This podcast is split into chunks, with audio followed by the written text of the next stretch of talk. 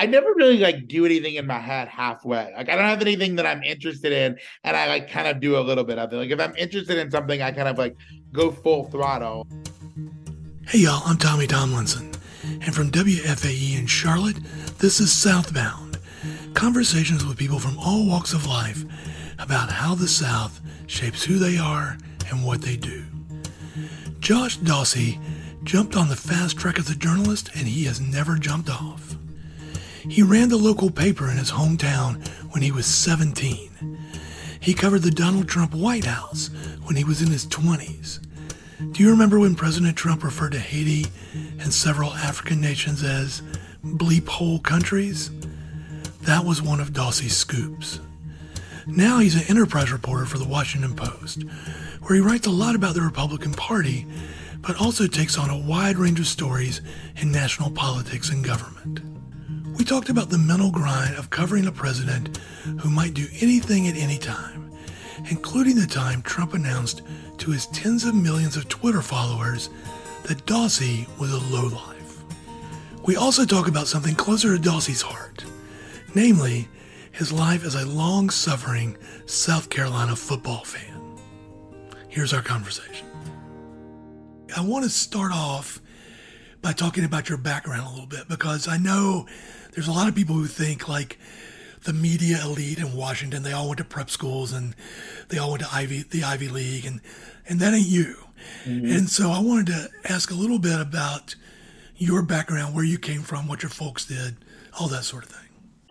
Yeah, I grew up on a farm in rural South Carolina, a town called Aynor, which is about 30 minutes from Myrtle Beach. Uh, the town uh, is so small; it has two stoplights, and when I was a senior in high school, we got a McDonald's with a double drive through that shut down Highway 501 for days, and the cops had to block traffic. it was such it was such a big occasion. So that tells you the town, uh, a kind of a traditional farming community in South Carolina. My dad was a farmer, and my mom was a teacher. Uh, they still live there. Uh, I was home a couple months ago actually, and and saw them. Uh, and for 30 years or so, my dad farmed produce, corn and melons, and all sorts of uh, potatoes, different things. He's retired now. Uh, my mom's retired as well. Uh, but I grew up uh, in rural South Carolina, and then I went to college, uh, the University of South Carolina in Columbia. Uh, I'm a proud Gamecock, and then I moved to New York to work for the Wall Street Journal, and now I'm in Washington at the Washington Post. And I, I read somewhere that you were editor of the paper in Aynor when you were 17. How did that happen? so that's a funny story.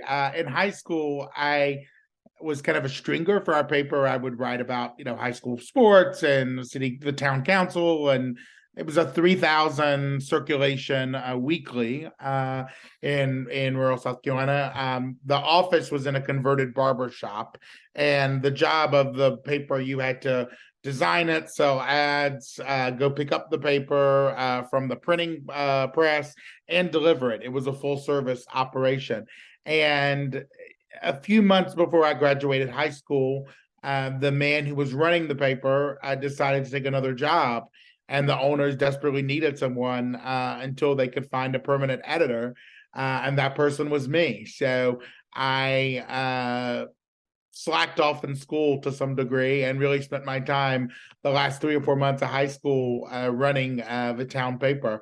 Uh, sadly, with kind of a decline of local news uh, or papers like that, it's no longer exists. But uh, in 2007, I was, for a brief stint, the editor in chief of the Aynor Journal. Obviously, you were into journalism at a young age. What was the draw for you? That's a good question. Uh, there are folks who have these kind of epiphany moments where they say, Oh, at this moment, I knew I wanted to be a journalist. And I don't remember one of those. I remember um, reading the the paper when I was little. Uh, my I made my parents get a subscription to the Sun News, which was the daily paper in our area.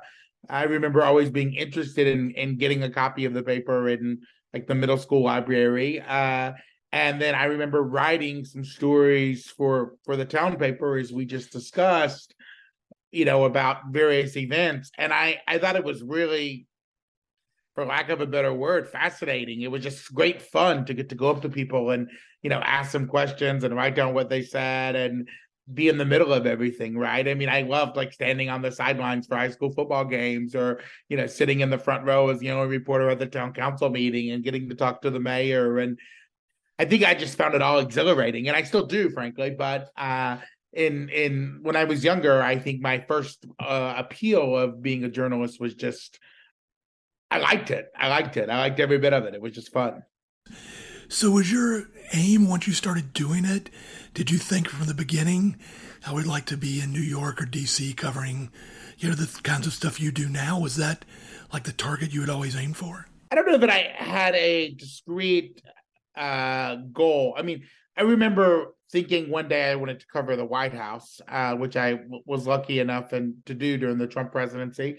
Uh, I remember kind of wanting to move to a big city and to to you know to make it proverbially, but I never really had. I don't think you know I think I want to do X at this point in my life, right? I mean, I kind of knew I wanted to to move to New York at some point. I knew I wanted to expand and and and travel and try to see the world and have some you know neat experiences. But I don't know that there was ever a moment where I said I want to do this at this point. Do you feel like your background, you know, which is maybe different than a lot of the other people who are working the beach you work, do you feel like it's been a hindrance in any way, or do you feel like it's given you an edge in any way? I think it's been an asset, frankly, um, particularly covering the Republican Party. Uh, I feel like I have a deeper understanding in some ways of what actual people out in the country in places like South Carolina, which is obviously an influential state, are thinking about or talking about uh, why they may feel the way that they do. Uh, I feel like sometimes when I go back to the South for the Post, uh, I get people to talk to me who may be leery of talking to another reporter. Uh, at times, frankly, I feel like I've had some luck and people underestimating me because maybe of my Southern accent or where am I from or whatever. And I think in a kind of a homogenous world to some degree. I mean, a lot of my colleagues are from different places, and I think people who are from different places really um, kind of stand out and shine. I don't know. I've I've always been like kind of proud to be from South Carolina, and I've tried to use that as a benefit instead of a detriment to my career. So I want to. You mentioned you know interviewing Republicans and the GOP and that sort of thing, and I have several questions about some recent work you've done along those lines. But before we do that, I want to ask one question about the South Carolina Democratic presidential primary, which is now is going to be the first one in the country in 21 in 2024, replacing Iowa. How does that change things for the country and how, who gets elected, maybe, and how does it change things for South Carolina in particular? So I want to be careful not to make predictions about things I don't know. I mean, I certainly saw in 2020, right? You saw Joe Biden, who was struggling in the early states, who was having, you know, all sorts of problems. And when he got to South Carolina, you know, the African American vote there helped turn him around, the more moderate parts of the party.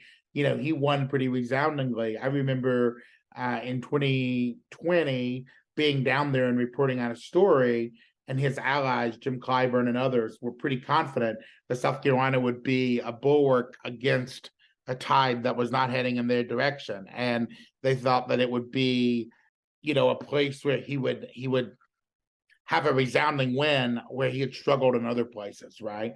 And i think the south carolina democratic party remains a little bit different than than the rest of the country. A lot of folks are pretty moderate. They have different opinions on social issues. They are not um necessarily exactly in line with where the country's Democratic Party is. And I think in a place like that, Joe Biden did a lot better than others. Uh, and I think another moderate candidate, someone who is good at at going into you know African American churches, has a track record of what they view as delivering uh, for things they need, would do better than maybe a candidate who doesn't have any history in that world. You mentioned Jim Clyburn before. He's the House member who sort of appeared to get Joe Biden over the finish line in South Carolina last time. Always been a very influential person. I, I, I would assume his status gains tremendously from South Carolina being first, right? I, I think so. Uh, I mean, you certainly saw Biden went down to South Carolina State and spoke at commencement in Orangeburg, which was a big deal. I think Clyburn has a lot of ears in the White House and with Biden. But there have been times where he's wanted things and I've not gotten them either. I think he was lobbying for, you know, a South Carolina judge pretty aggressively to be put on the Supreme Court, and he ended up picking Ketanji Brown Jackson. So I do think there's some limits to that influence. Okay, so now you're on the the enterprise beat, and you're kind of coming up with a, a, a bunch of these stories. And one of the recent stories that you worked on was kind of the collapse of the last bit of pretense of a you know alliance between Donald Trump and Ron DeSantis, the Florida governor. It seems like almost a lock that they're going to face off against each other in in the Republican primary in 2024. I know you spent a lot of time with Trump, and I to ask about that a little later, but I wanted to ask if you've spent much time around DeSantis and what maybe if there's anything that you've gleaned from hanging out with him or talking to people about him that may not be kind of part of the regular conversation yet. So I've personally spent a lot more time with Trump than DeSantis. I've not spent any time really one on one with DeSantis at all. I've been in events and rooms where he's spoken, but I don't have any firsthand granular knowledge of him. Uh, I, I've picked up on a few things about him from the reporting, um, I've been very surprised at how many Republican voters traveling across the country are excited about him. I think he's gotten a lot of coverage on Fox News. I think he's taken on some high profile fights uh, that they've really liked. Um, we just did a project that actually ran today in the Post about Republican voters across the country. We fanned out across the country. And the only name we heard from almost any voter was DeSantis. I mean, no one was coming up and saying, you know, I'm clamoring for Nikki Haley or this person or that person. There were people, very small populations, but it was mainly voters who either wanted Trump or DeSantis, right? When you would give them an open ended question. So he's really reverberated in the Republican Party in a pretty remarkable way. And it's kind of astounding if you think about it, Tommy, because in 2017, you know, six years ago, he was trailing in by a major margin in the Florida gubernatorial primary and was begging Trump for his endorsement. There are times when Trump embellishes and, and doesn't tell the truth about people who are sycophantic to him. But this was one of those cases where he was telling the truth. I mean, Ron DeSantis was absolutely, you know, desperate for him to endorse him. And Trump did. And he ended up winning the primary. And then he ended up obviously becoming governor of Florida and there was kind of an alliance of convenience there uh, between Trump and DeSantis. But that really has crumbled in a, in a pretty remarkable way as DeSantis has been more ambitious, has gone out and you know signaled to people that he's running for president. Uh, Trump has gotten, I don't want to say jealous, but I actually think jealous might be the best word of the adulation that DeSantis is now getting uh, in the Republican Party and you really are seeing a break from uh, the two of them. You know, Trump now spends all day long on some days criticizing DeSantis online and making up all sorts of nicknames for him, all sorts of attacks. And DeSantis has been careful uh, to do not that. He has not attacked Trump by name. He hasn't responded to most of these things. He's taken a tack that Brian Kemp, the governor of Georgia, took last year in basically saying, he has a problem with me. I don't have a problem with him. I'm focused on the policies and the issues. Now, whether that strategy works long term or not, I don't know. But right now, it's kind of a one sided fight. You have, you know, DeSantis and his team are doing things behind the scenes, right? He's doing a donor retreat in Palm Beach, three miles from the former president's house. I mean, that's clearly to stick a finger in his eye. He's working donors, he's making implicit criticisms of Trump, but he's being very careful not to take him on in like a head to head, mano a mano way, which is what Trump is doing. And I, I, I don't know how that's going to work yet. I think time will tell.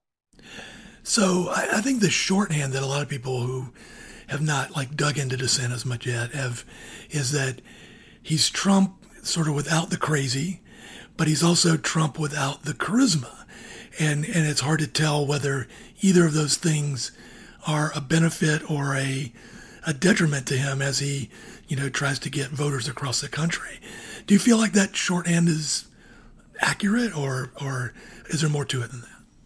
I, I certainly feel like Trump is more charismatic in retail politics and working rooms and connecting with voters one on one.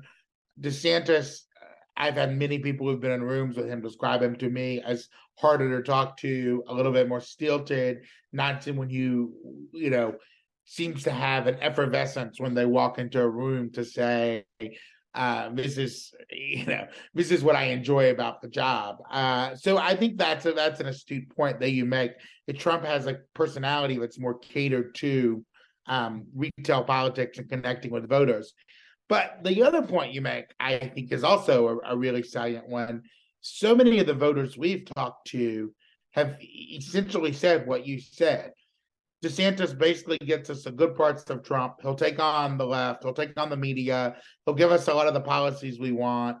And he's not as hard edged. He's not someone who has to defend all of his incendiary tweets. He's not someone that I hear all my friends and family members say is racist, sexist, misogynistic. He's someone who is viewed as more acceptable to vote for. Uh, I was for the project I was talking about a few minutes ago was in the Atlanta suburbs for a couple days and uh, talking to voters, a lot of suburban voters, and you know those were the counties around Atlanta are where Trump just saw big erosions from 2016 to 2020, went down 10, 15 points uh, percents in these counties in Gwinnett and in Cobb and Fulton County around you know right around Atlanta and a lot of the folks said, you know, DeSantis is just better than Trump at being someone they, they want to see on their TV. Trump just wore them down, right? They were just fatigued, they were tired, they were ready for something else, right? Uh, so I heard a lot of that, that they just got tired of his shtick.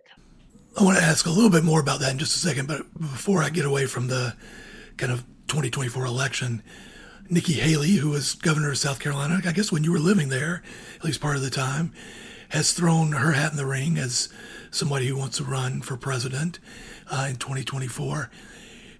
Everybody's talking about Trump and DeSantis, obviously. What, if anything, can she do to sort of like break that, you know, barrier and and get out in front in any way? Is that even possible for her? Do you think? I don't know. Uh, Did you cover her much, by the way? I covered her when she was governor. Uh, I was editor of our college paper, the Daily Gamecock, and then I covered her some for the local papers. Uh, when I when I was in South Carolina, and then even later when she had the Confederate flag removed from the Capitol, uh, one of her big controversies was she kicked off uh, the university's biggest donor off the board of trustees, which caused a weeks long stir on campus. I've covered her in a lot of her more uh, seminal big moments as governor of South Carolina. I obviously did not cover her at the UN as ambassador. I wouldn't underestimate her. I mean, she's a tenacious politician. She has a lot of skills, I think. Uh, she uh, certainly was a popular governor of South Carolina. I think she left with her numbers, you know, 60 over 60%.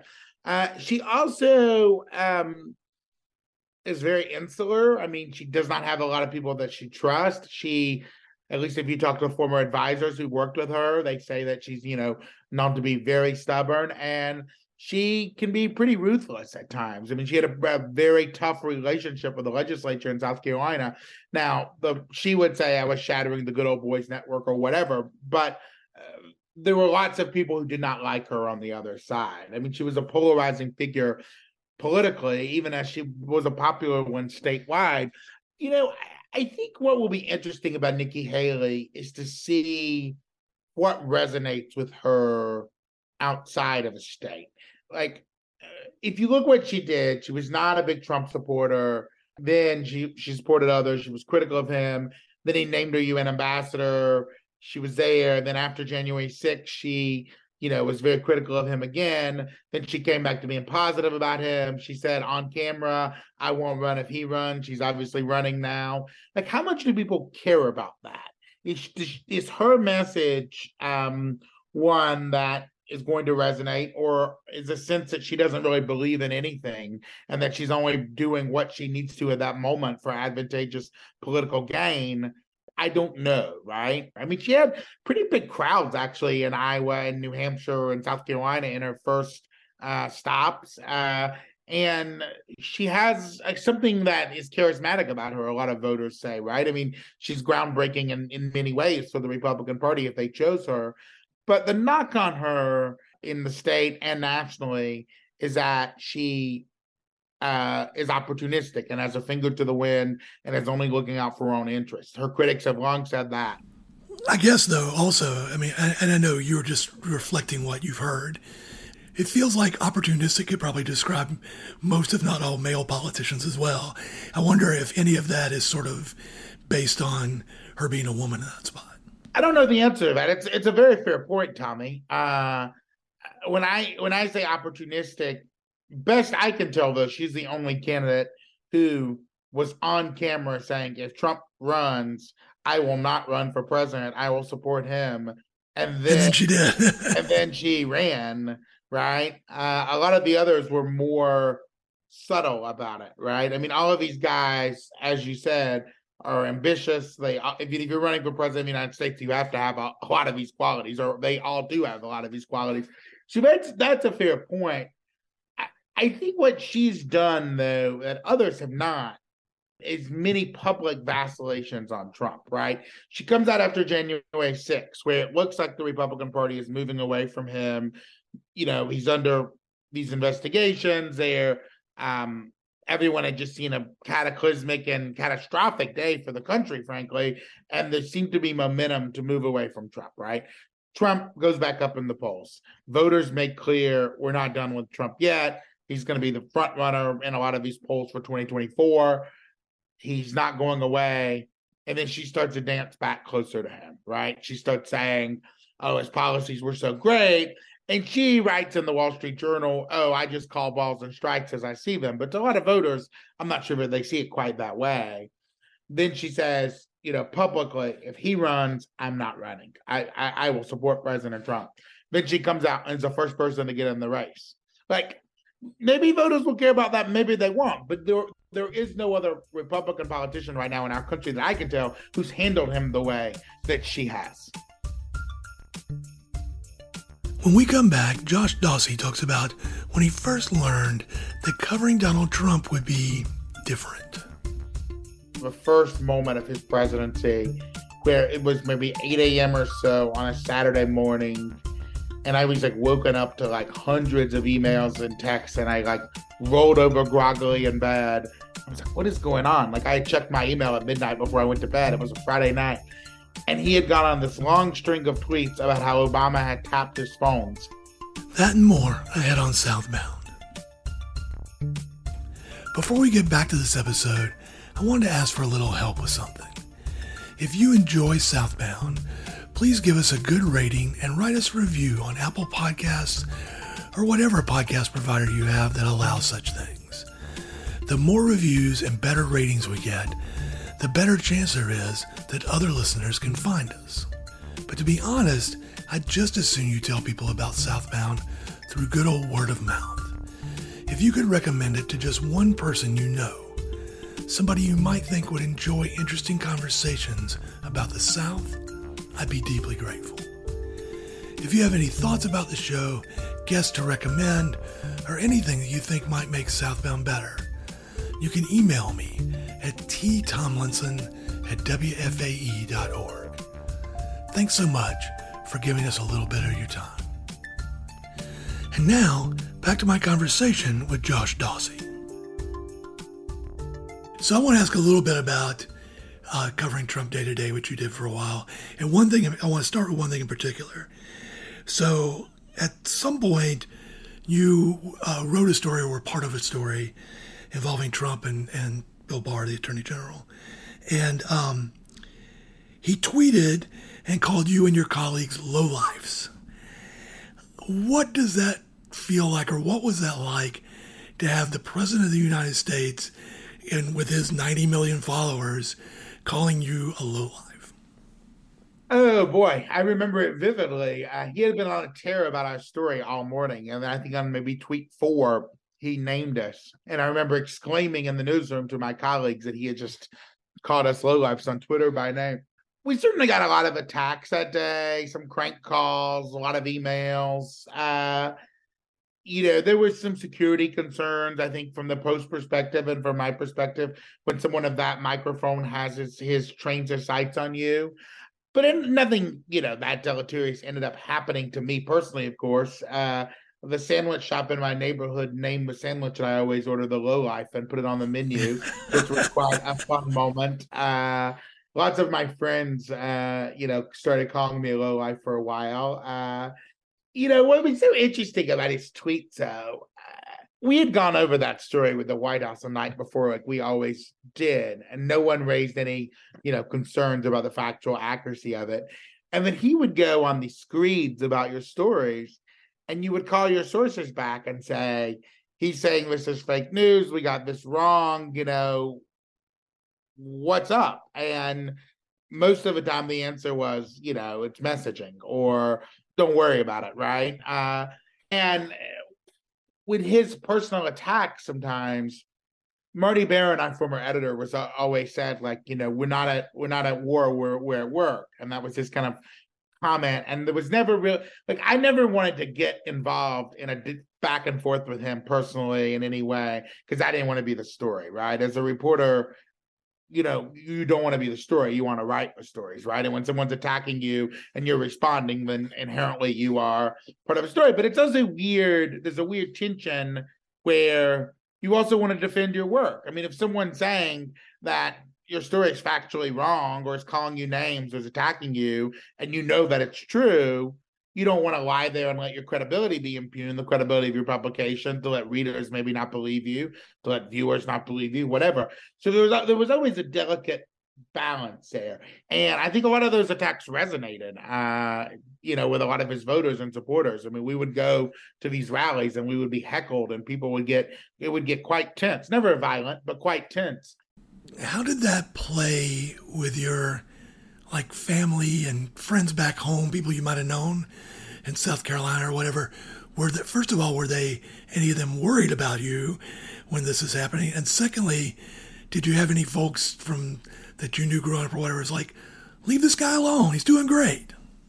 I think most of them thought it was sort of funny and humorous. I mean, a lot of Trump supporters don't like everything he says. They actually think sometimes he's embellishing and lying, and they know it, and they kind of laugh about it. A lot of my friends from the South who were Trump supporters, you know, sent it to me and they were LOL or you know some something along those lines, or, or jokes about me being a lowlife, or how do I tell him all the other lowlife things that we've seen you do over the years, right? I mean, in a very jocular way, right? Uh, don't think it changed their minds about Trump too much. I think most of them still voted for him. So um, if calling me a low life doesn't affect the minds of my parents and doesn't affect the minds of my aunts and uncles, I don't know what would. I, I tried to imagine what it was like to be in the middle of that every day. It felt always felt like from the outside like like there was a bus with no brakes and you just never knew it was going off the edge of the cliff every single day. Um, what, what did that feel like doing it? And did it ever feel get to feel normal to you? Well, it was certainly exhausting, right? I guess I go back to the moment that I remember the first moment of his presidency, where it was maybe 8 a.m. or so on a Saturday morning. And I was like woken up to like hundreds of emails and texts, and I like rolled over groggily in bed. I was like, what is going on? Like I checked my email at midnight before I went to bed. It was a Friday night and he had gone on this long string of tweets about how Obama had tapped his phones. And we spent the rest of the day trying to report this out. I mean, the current president of the United States, as a former one, tapped his phones and was listening on his calls. I mean, that's a pretty explosive allegation, right? We were obviously skeptical of it because he said a lot of things that were not true, but it was kind of earth shattering news for that day, right? And that was the thing about the Trump presidency that was the most exhausting. It was Saturday mornings. I mean, Saturday mornings were always tweet heavy. Unless he was out of the country, you know, Saturday mornings were like heavy tweet mornings. Uh, you know, Reince Priebus, his former chief of staff, said, you know, idle hands are the devil's workshop with him, right? And he would, when when no, when he was just at Mar-a-Lago watching television, when he was waiting to go play golf, he had this insatiable desire to be creating news and creating headlines, right? A lot of politicians want a message, right? They say this week we're talking about infrastructure, and every event's about infrastructure. We're going to do this bill signing, we're going to do this ribbon cutting, we're going to be relentlessly on message. Trump had 25 messages every day, right?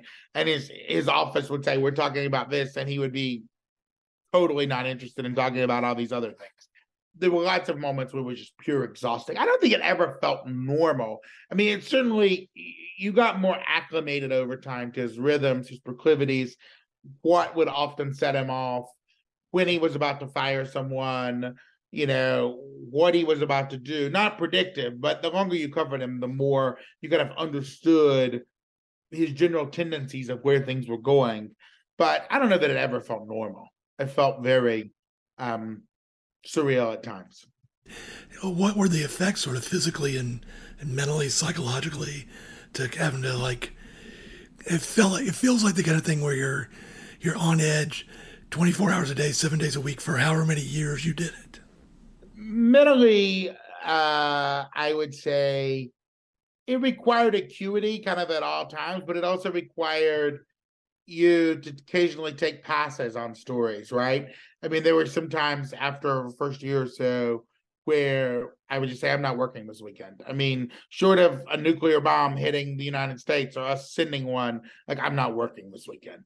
Peter Baker from the Times said that with the Trump era, it was like waiting on a uh, stories were like sitting at a bus stop. If you missed one, another one came in 10 minutes, right? So you kind of started to understand that you couldn't be involved in everything all the time. And if you wanted to have some semblance of a life, you had to be willing to take some breaks and take some passes. And and and listen, like I I felt incredibly lucky in a lot of ways to get to cover him for the Washington Post. I mean, it was an amazing political story. It was a seminal moment for the country, I think, in a lot of ways. I mean, it was actually a lot of times covering him, I felt like you were covering someone really important. I mean, you look at his efforts to overturn the election, you look at some of the ways he tried to change the Supreme Court, change the bureaucracy of a country, change how the entire government was run, and, you know, uh, the dysfunction of some of what he did that you know led to months long shutdowns with Congress over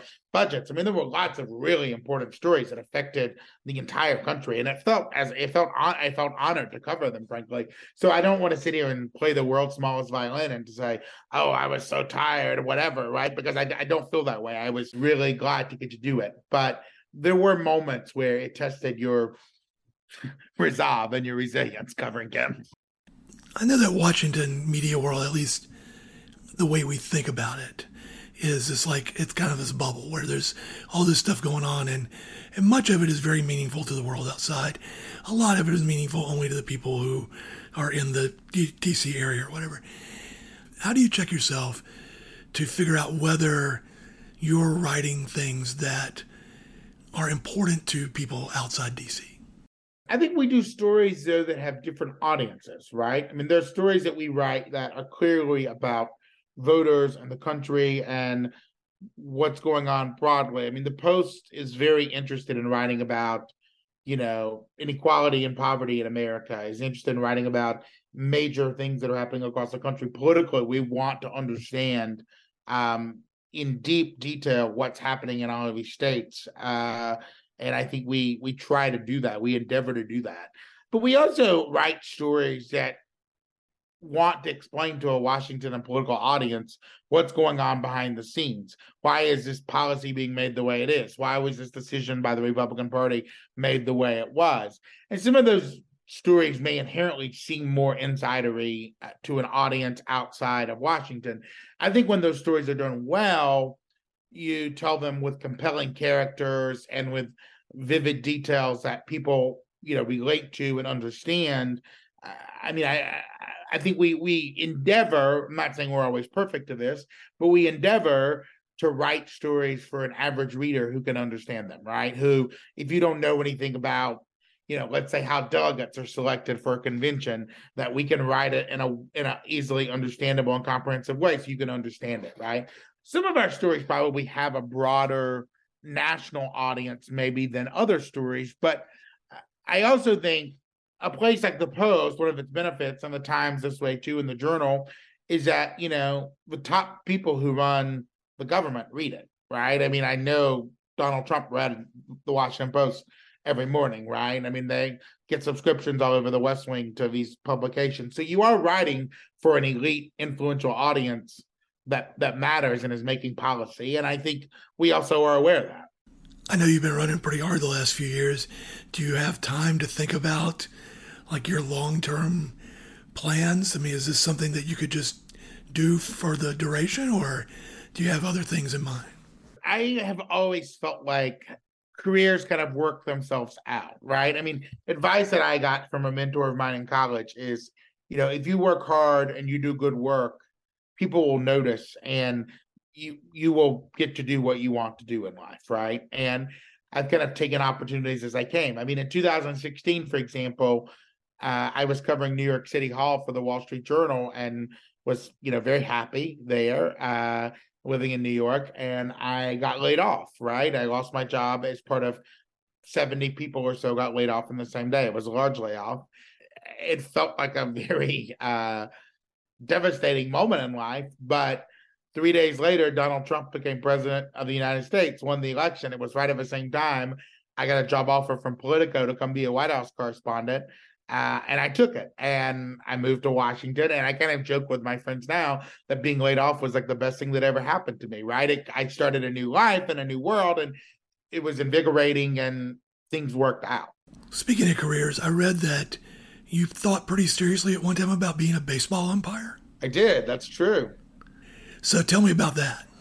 I even went to uh, an umpire training camp. So in high school, I um, really probably starting in middle school, uh, umpired little league games to make extra money and to just because I thought it was fun. And then I ended up umpiring American Legion games and JV games, and I was really, really into it. I don't know what that says about me, but uh, well, I was gonna say it feels like that's pretty good preparation for covering politics because you're you're in a job where you're making close calls and people are yelling at you all the time.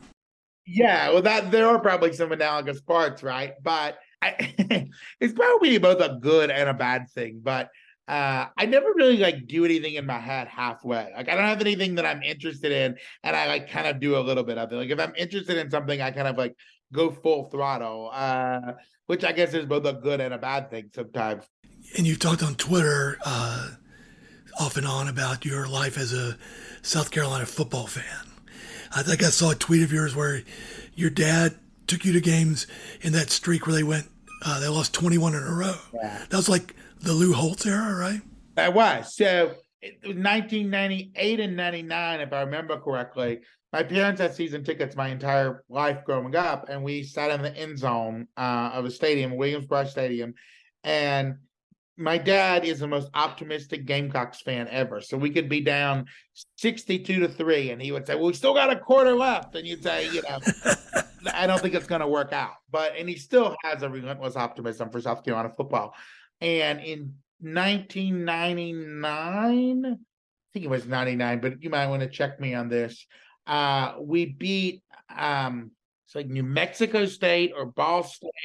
I looked it up. It was it was New Mexico State and we went on the field and tore down the goalpost. And I remember thinking later, as I pondered on that in life, what a sad uh, story of being a South Carolina Gamecocks fan that you're on the field tearing down the goalpost for beating New Mexico State. And then the next week we beat Georgia. Yes, you and did. We tore down the goalpost again. Now that actually was maybe worth tearing down the goalpost. Um, you talked about coming back to a couple games a year. You obviously come back to South Carolina off and on you've lived in New York, you've lived in D.C. now for a long time. You've been all over the, all over everywhere for your reporting. So when you come back to South Carolina, what is it that you miss about the place? What are there things you always do when you come back home? So I come home every uh, Christmas, obviously, to see my family. Uh, I usually in the summer go back to Fripp Island. I don't know if you know where Fripp is, but it's off the coast, of Beaufort Hilton Head, where my college friends and I go every summer. Uh, and then I usually try to come back for a game every fall, game or two. Uh, and I always enjoy being back in the in South Carolina. Um, I took a few of my friends from DC down to Charleston for a long weekend to show them Charleston and the state and to be a tour guide and um, I liked showing them parts of the state that you know they had never seen, and we spent a few days, and it's a wonderful place. I mean, it has its problems like any state has, uh, but I am you know very proud to be from there, and I have lots of family that's still there. I mean, my mother is one of seven, so I have dozens of cousins who all still live in in the state. You know, lots of my college friends stayed in South Carolina. I mean, I still feel like deep familial roots there in a way. Um, that has not changed and i hope i hope doesn't change. I mean it's it's fun now to go back. When i was growing up there i hated working on the farm. My dad made me work on his farm picking corn and doing other things in the summer and it was sweltering hot and you'd have to get up at six thirty in the morning and it was one of the reasons i knew i was going to college because i said this certainly is not for me. But now when I go back, I take my dog back every we go back and the dog runs around the farm for several days and we're just out exploring in the woods and it's always like to to unplug. My parents have like a wraparound porch at their house. And after like a few days of being there, my mom jokes, she's like, I can tell you're getting bored and you need to go back. But for a few days, it's like really nice to be totally off the grid. In a way, the best compliment I can give Josh Dawsey is that he seems like a normal guy. Lord knows I would not be normal if I had to cover the Trump presidency and all the fallout afterward. It has broken much better brains than mine. Doing that work and doing it well requires hustle and confidence and a competitive spirit. As you heard Josh say, it also requires a sense of when to stop for a day or two and take a break. As he talked about relaxing on the porch at his parents' house in South Carolina, I thought about how we all need to find a refuge at some point. The news of the day can be overwhelming, even if you're not the one covering it. For Josh Dawsey to still be grounded and to still love the work after the last few years he's had, well, that's quite an achievement for him. And it's good news for the rest of us too, because the result is that we get more Josh Dawsey stories. Southbound is a production of WFAE in Charlotte.